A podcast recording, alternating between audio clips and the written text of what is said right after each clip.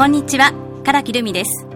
行政書士カフェ頼れる町の法律屋さんの時間です。今日6月28日と来週7月5日木曜日の2週にわたって行政書士の先生をゲストにお迎えしてお送りします。今日のメニューは行政書士のお仕事や法律に関する書類の作成についてです。今日は東京都行政書士会田無支部の宗岡司先生をスタジオにお迎えしてお話を伺っていきます。この番組は東京都行政書士会田無支部の提供でお送りします。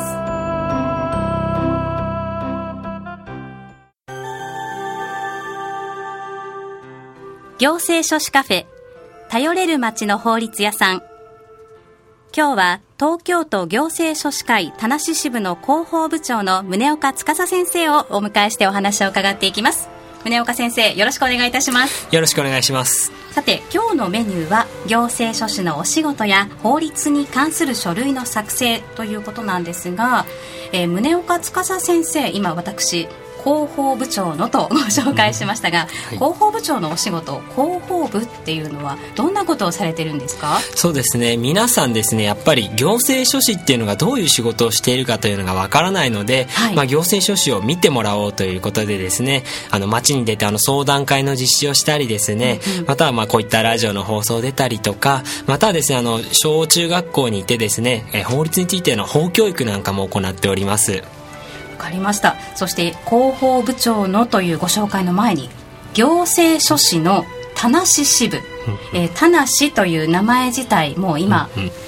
なくなりかけているような名前なんですが田無支部こちらはどの範囲を指すんですか？そうですね。田無支部と言いますと、はい、皆さんあの、まあ、西東京市というものがありまして、はい、まあ、保谷市と田無市が合併して西東京市になったのですが、はい、それに加えてですね東久留米市と清瀬市そして東村山市ですね。今でいうと4市合わさって田無支部となっています。あ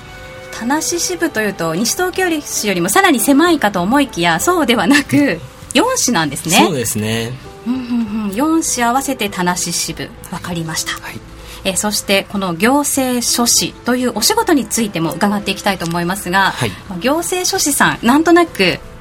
まあ、法律に詳しい方なのかなといったイメージがあるんですが実際この行政書士のお仕事について教えていただけますか、はい、はい、行政書士の仕事はですね本当にいろんな方を相手にする仕事でしてあの会社であったりまたは個人の方であったりと、はい、本当に、えー、多岐にわたっておりまして、まあ、会社ですと許認可関係ですね。例えば建設業の許可とか、はい、参拝業の許可とかあとリサイクルショップの許可とかになりますし、逆に個人の方になりますとまあ、相続や遺言ということであったり、まあ、法人個人に限らずですが、えー、契約書の作成なんかも行ったりしております。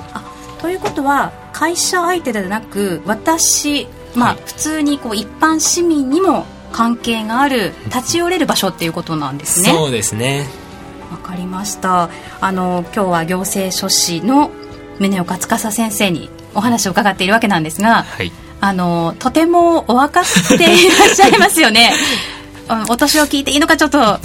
からないんですが、はい、20代でいらっしゃいそうですね、まあ、年齢は26歳なんですけども、はい、まあ、比較的行政書士会の中ではですねあの珍しい世代になっておりまして、はい、あの私のようにですね若い、まあ、世代の人間からまたはですねそのベテランの世代の先生方まで本当年齢層が幅広くて、うん、さらになんですけども皆さんあの法律家というとどうしてもこう、はい、男性がやっている仕事というイメージを持たれているんですがどちらかというと、おじ様おじいちゃまっていうイメージがありました。ですね、はい、なんですけども結構ですねあの若い女性の会員であったりとか、うん、またあのちょっとあの お母さんといった世代の会員の先生もいらっしゃいますね。はい、ということは、まあ、どんな方でも相談しやすいということですよね、はい、やっぱりあの希望があったりもしますよね。ですね。ですので我々としましては本当頼れる町の法律家ということでですねそれをキャッチフレーズにさまざまな行政書士おりましてえあの必ずですね皆さんにあの会う先生がいるというのが我々の強みでもあります。わ、はい、かりました。少しずつ行政書士というものについて分かってきたような気がいたしますが、はい、えー、行政書士、まあ、事務所があるかと思うんですが、はい、そこに行かなくても、あの相談をできる場所があるというふうに伺ったんですが、はいそうですね。これ毎月なのですが、はい、まあ、先ほどもお話ししました西東京市清瀬市東久留米市東村山市の各市でですね毎月常設市民相談というものを実施しております。これなんですけども、はい、あのちょっと予約が必要なんですけども、はい、なんとあの無料で、まあ、お一人大体30分ぐらいになってなってしまうんですけどもあの相談を受けることができますのであのぜひご利用していただければなと思います。えー、毎月常設の市民相談があって、はい、しかも今回というかこちらの相談会は無料で。そうですね。しかも30分も相談をしていいって、はい、これどんな相談そうですね。主には、はい、あの遺言や相続といった相談が多いんですけども、はい、時にはこう契約書の作成であったりとかまたはその許認可の関係であったりとか本当にいろんなものを相談していただいて構いません。で我々でちょっとわからないことでのであったりとか、はい、あの職務の範囲外のことであったりしましたらその市役所の中ではですね別の法律家の相談会もやっておりますのでそちらにお願いするといったこともありますのでぜひですねあの一番最初に行政書士のところに来てもらえればですね、そういったこともアドバイスできるので来ていただければと思います。わかりました。これ今市役所っていうお話がありましたが、はい、これは、えー、管轄は市役所公のものになるということなんですか？そうですね。はい。あの市役所と、まあ、協定してやってるところもありますし、はい、逆に場所をお借りしてやってるところもありますがあの各種のですねあの、はい、毎月発行されます。毎月2回やってるところもあるんですけども、広報誌にですね載っておりますので、もう安心してご利用していただけるというのが特徴ですね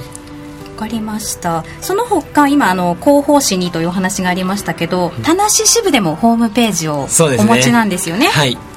でそちらのホームページをこう検索しても相談会のことも 分かると。はい、えー、検索キーワードは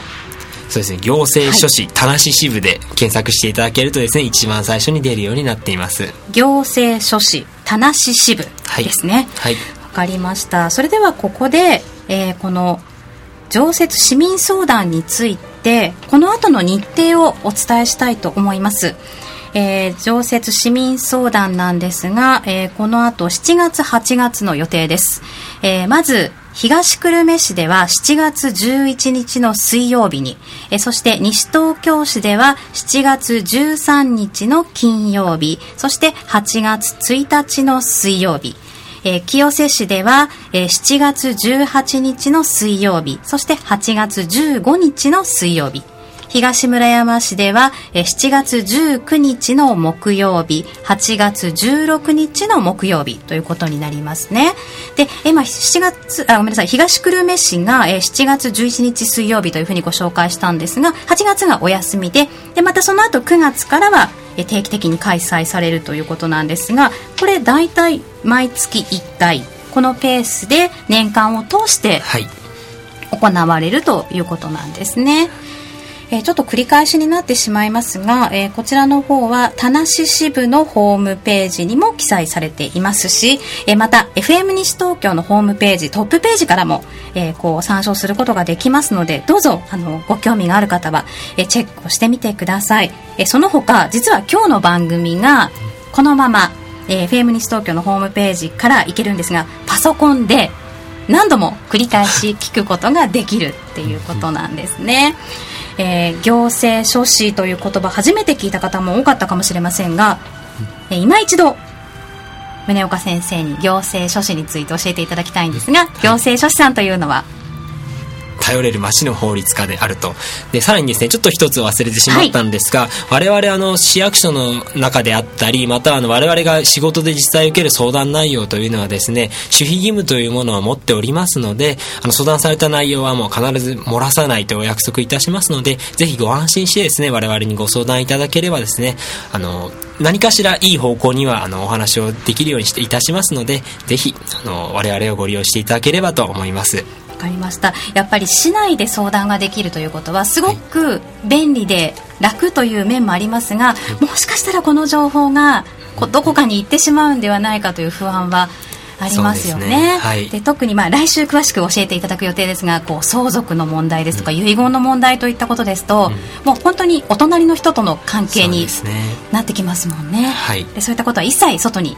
漏らさない。漏れることはなく、はい、ということなんですね。わかりました。はい。えー、とても若くていらっしゃる宗岡司先生なんですが、はい、あの男性の若い方は珍しいと。自分で言うのもおかしいんですけど、まあ、珍しいですね比較的で他にもたくさんの年齢層の方がいらっしゃるそうですね。実際あのやっぱり我々のようなあの若い世代といったらおかしいんですけど20代30代が抱える悩みというのはやっぱり20代30代の方が理解できますし逆に50代60代の方のお悩みというのであればそれは同じ世代の方があの解決できることもあるかと思われますので本当にいろんな行政書士いますので田無支部の方にご相談いただければですね。例えば、えっと、何十代で女性の先生がいいとか、やっぱり女性の問題は女性の方があの夫婦間の問題であったら、はい、やっぱり女性の問題であれば男性に相談するよりも女性の方が共感できたりとかもすると思いますので、まあ、そういったリクエストも我々お答えすることできますので本当にもうすでにお困りでちょっと相談まで待っていられないという方いらっしゃいましたらですね田無支部の方にご連絡いただいてちょっとこういう法律化をお願い行政書士をお願いしますと言っていただければと思います。わかりましたすごくねあの爽やかな語り口の先生でいらっしゃいますのであの皆さんもねきっと安心されたんじゃないかなと思います。ところで宗岡先生宗岡先生のような行政書士さんになるためには、はい、どうしたらいいんでしょうか？えっとですね、一番まあなりやすい方法といったらおかしいんですけども、はい、行政書士試験というのに合格すればですねその後あの合格しただけではなく登録をしなければいけないのですが試験に合格すれば行政書士になることができます。で行政書士試験なのですが、はい、えっとです今ですね11月の第2週の日曜日が試験日となっていますのでまだ願書のですねあの受付始まっていませんので、はい、今年ぜひ受けてみてはいかがでしょうか？えっとどのくらいの期間でこうお勉強終わるものなんですか、えーと、今私が受けますって言ってもさすがに間に合わないですよね。ちょっと厳しいかもしれませんね、はい、ですのであの、まあ、独学でもまた予備校を使ってもですねあのいろんな方法で勉強できますのであの受験料もそこまで高くはないのでですね一度興味を持たれたらですね試験問題を見ていても悪くないかなと思いますあのいくつから試験は受けられるんですか？あのです、ね、最近はですねすごくとあの年齢制限がないせいですね中学生が受けに来たりもしていますのでぜひ目指していただきたいなと思います。受けるのは何歳でも OK, OK そして行政書士になるのは？二十歳から二十歳から、そうかでも14で取って6年間もあると忘れてしまいそうですがまあでも試験だけ取ってキープしておいてその後に行政書士さんにきちんとなるっていう方法があるってことなんですね。はい。わかりました。ありがとうございます、はい、え今日は東京都行政書士会田無支部の広報部長宗岡司先生にお話を伺いました。どうもありがとうございました。ありがとうございました。